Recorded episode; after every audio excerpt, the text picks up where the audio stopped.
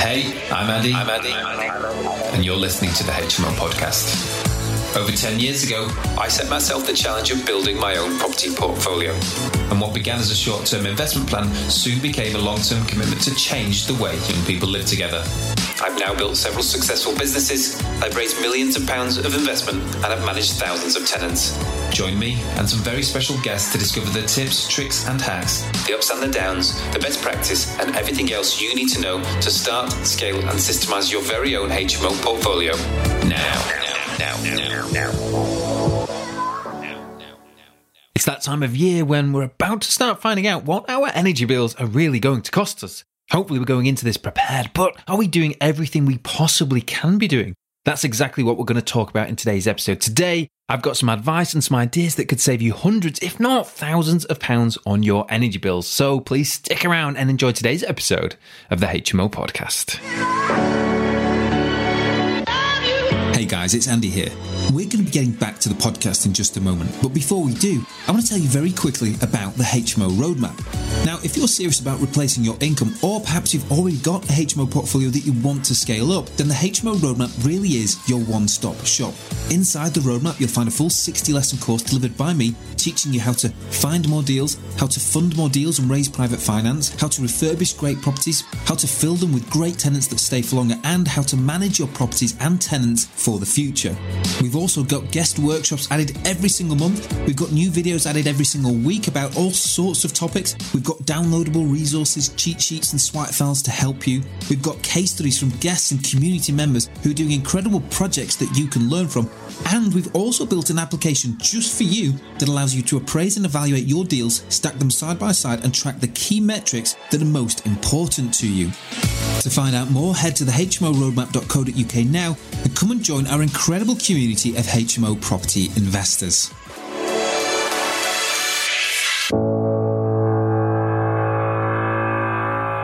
So we were just getting used to this idea of a two year price cap guarantee that Liz Truss brought in. All of a sudden, things seemed a little bit more certain, even if they didn't look particularly great. But then, of course, Jeremy Hunt's come along and he's U turned on the whole thing. And now we only know what it's going to look like up until April. It's more important than ever that we are doing everything we possibly can be doing in our HMOs to make sure that we're keeping these utility costs down this winter season. It is going to be really tough. But trust me, the difference of doing this and not doing this could cost you hundreds, if not thousands of pounds. I honestly think the advice that you could implement in today's episode could save you that much per house per year. So I think this is going to be a really important episode. Now, what I want to do is break today's episode down into some advice that I'm going to give you as a landlord as a property investor that you can do yourself. I've got some advice for tenants, but it's going to be your responsibility to make sure that your tenants are doing this and actually following it. And then I've got some general tenant property management advice that I think will really make a difference as well. So let's get started. I've got nine things to kick us off with that you, as a landlord, as a property investor, can be doing straight away. Now, you might want to grab yourself pad and a pen, or you might want to come back and listen to today's episode again to make sure you're not missing any of this stuff. But the first thing that I want to say might seem obvious, but actually, most of us don't do it, and that is to get your boiler serviced. Get it serviced this autumn before you go into winter. And that'll help make sure that it's operating as efficiently as it possibly can be, and make sure that through the year you're topping up the pressure and just managing and maintaining the status of your boiler. It's really important, but it can make a big difference on the efficiency of your energy. The second thing is install a smart thermostat like an Inspire system, a Timerstat, or a Hive device. Talked about these before in the show, and they're great. I've had them in my HMOs for years. The idea is that you put these in, they can connect wirelessly to your boiler, and there's a thermostat that manages and monitors the temperature in your house. You can add more if you've got a big property to different areas of the house. But essentially, what this means you can do is you can set programs. You can set the heating to come on at certain times of the day or on certain days, or you, know, you can change it at the weekend, and you can control when that heating comes on and off. Now, tenants can hit boost if it gets particularly cold or they're a bit chilly, if they're spending a bit more time in the house one day, and you can also set other parameters so that your boiler does certain things depending on the conditions and the temperatures.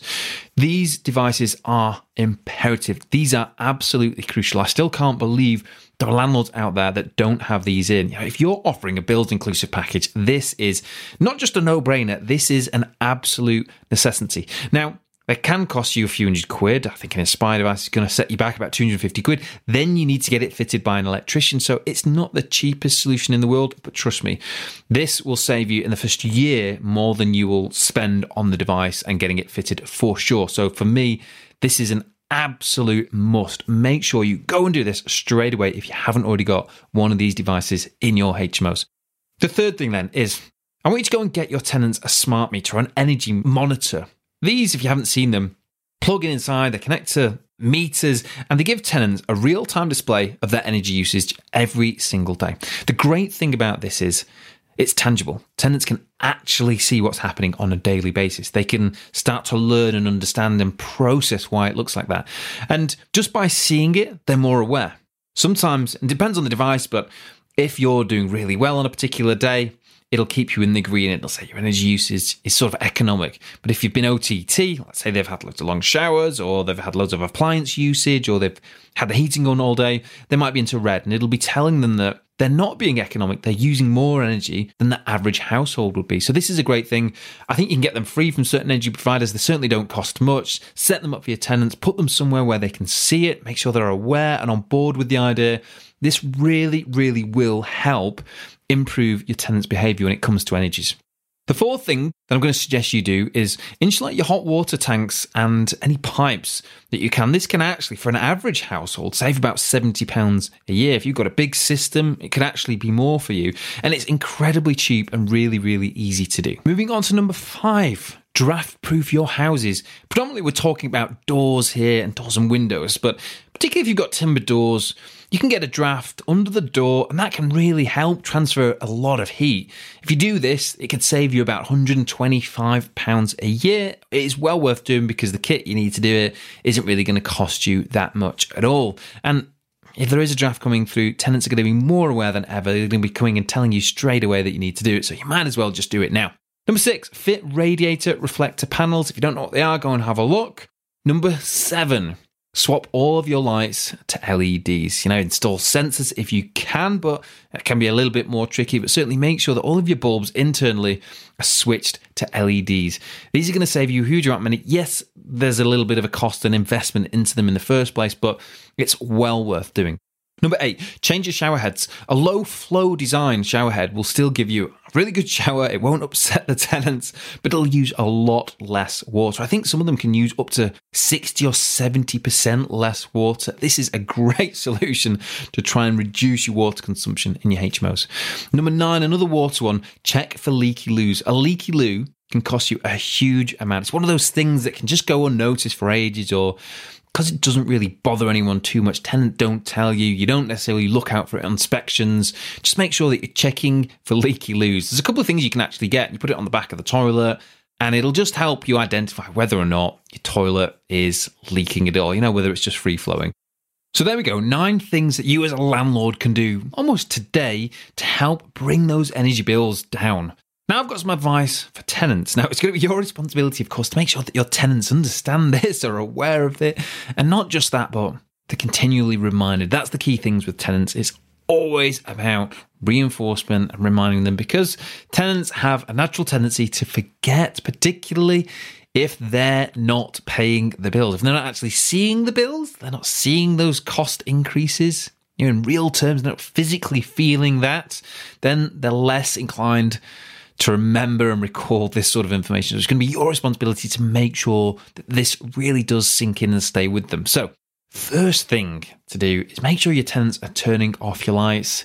It's so simple. We all know this, but how often do you go into your HMOs and all of the lights are on?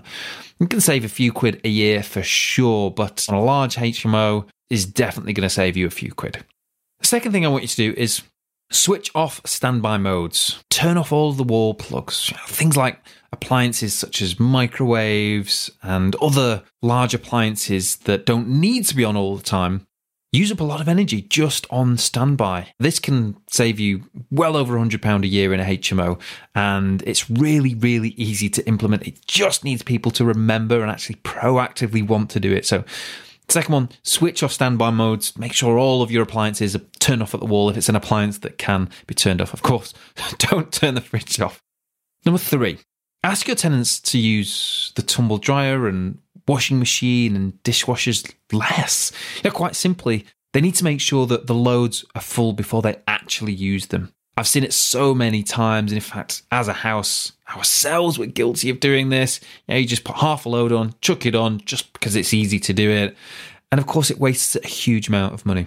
With six, seven, eight tenants potentially living in a house, we need to get tenants used to the idea of washing together, of you know sharing things to actually help bring the cost of energies down. This is tricky because if you're paying the bills again, they're not seeing it. They don't necessarily feel that it's as important. They don't have that incentive in the same way that you do.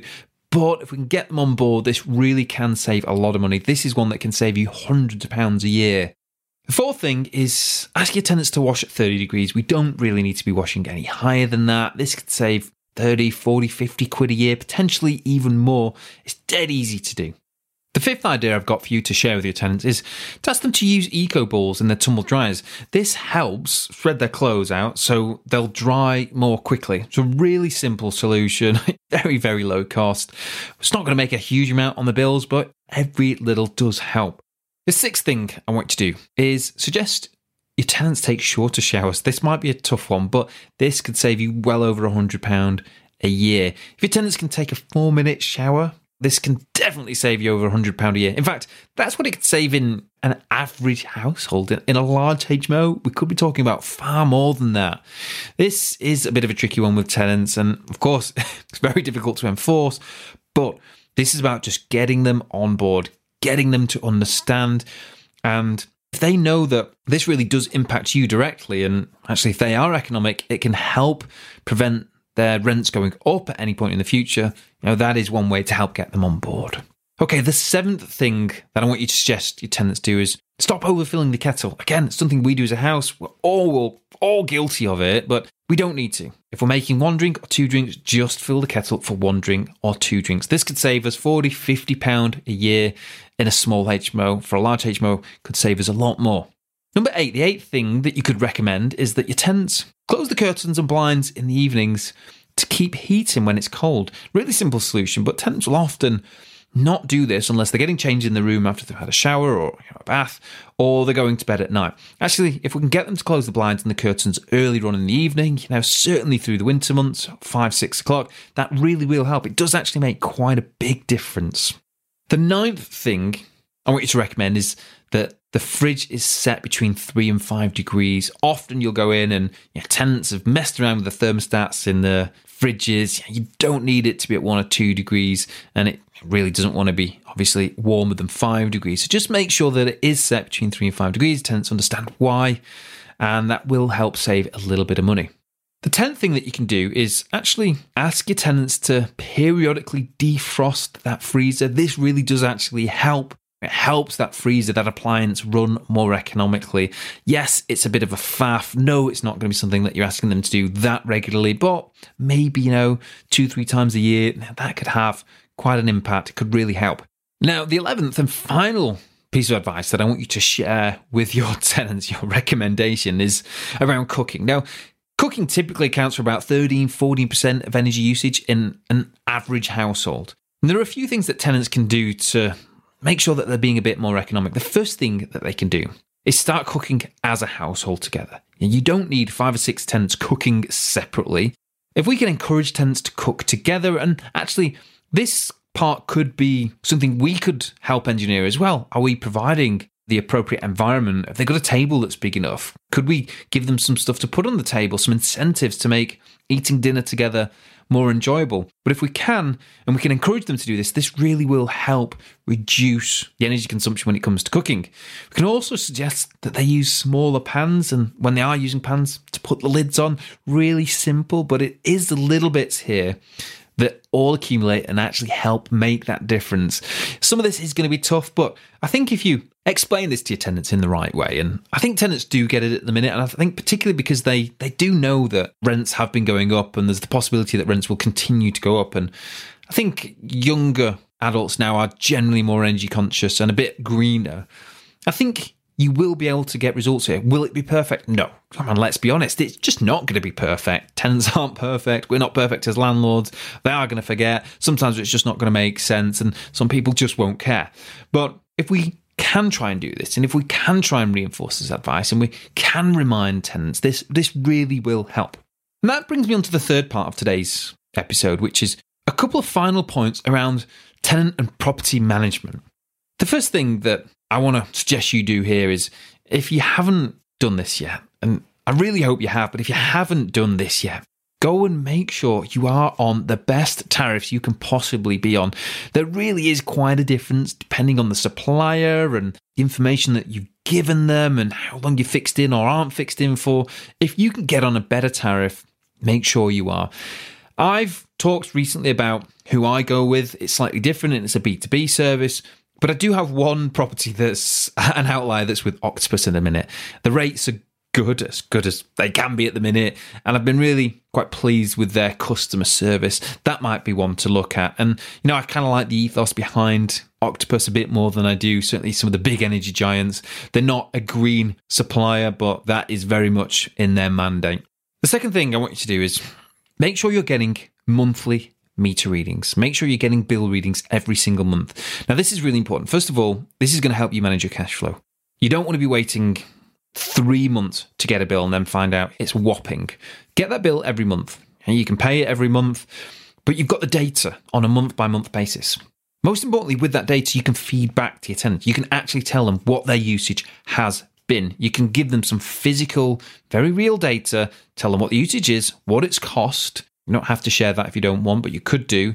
And this will really, really help. This should be part of a process. And actually, this should be a key part of your processes in your business. This for us is massive energy management. We don't actually manage the bills internally now, but we do get them in, we process them, and we feed that information back to our tenants straight away. If they're doing well, we say that, we tell them, we say thank you. And now, if they're struggling with their, let's say, energy efficiency, we remind them, we tell them, and we explain the importance of getting these down.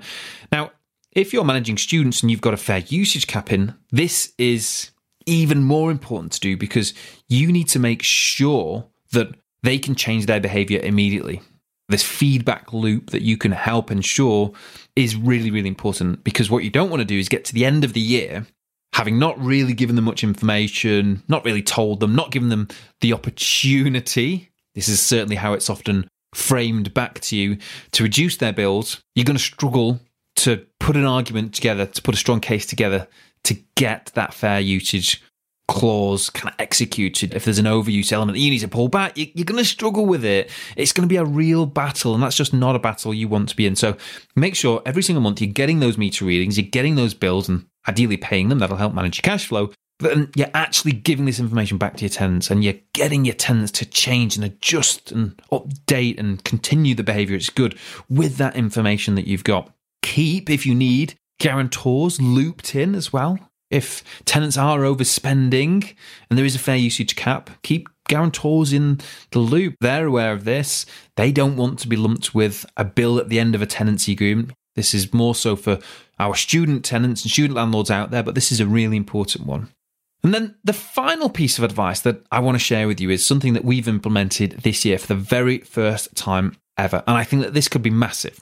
We're all familiar with inspecting our properties and doing health checks. We do them at least every quarter, but ideally we'll do them every month if we can. But we've never gone in with an interest as to how efficient our tenants are being with the energy.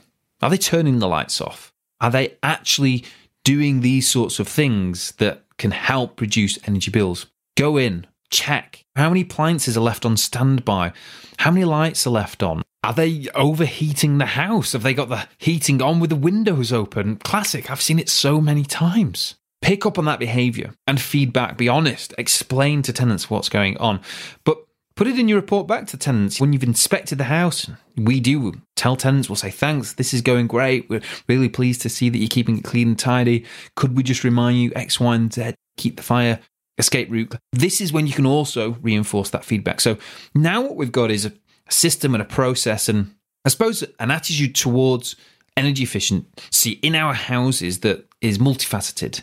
There are lots of opportunities to take proactive measures, but also lots of opportunities to remind our tenants and praise our tenants and kind of give our tenants a bit of a kicking when they're not doing what we need them to be doing. Honestly, this is so important. I think it really could save you thousands of pounds. I think certainly a thousand pound for a large HMO if you did all of this and it went particularly well. And if you've got a few HMOs, this is all going to start to really add up. So there we go. Lots of advice, lots of things that you can do as a landlord almost immediately, lots of things and pieces of advice that you can give to your tenants, and some general pieces of advice as to how to manage your tenants and manage your property to kind of pull all of this together. I do really think that this stuff will help go and implement it today. Obviously, we need to be aware that this price cap guarantee is only around till April. Who knows what could happen after that?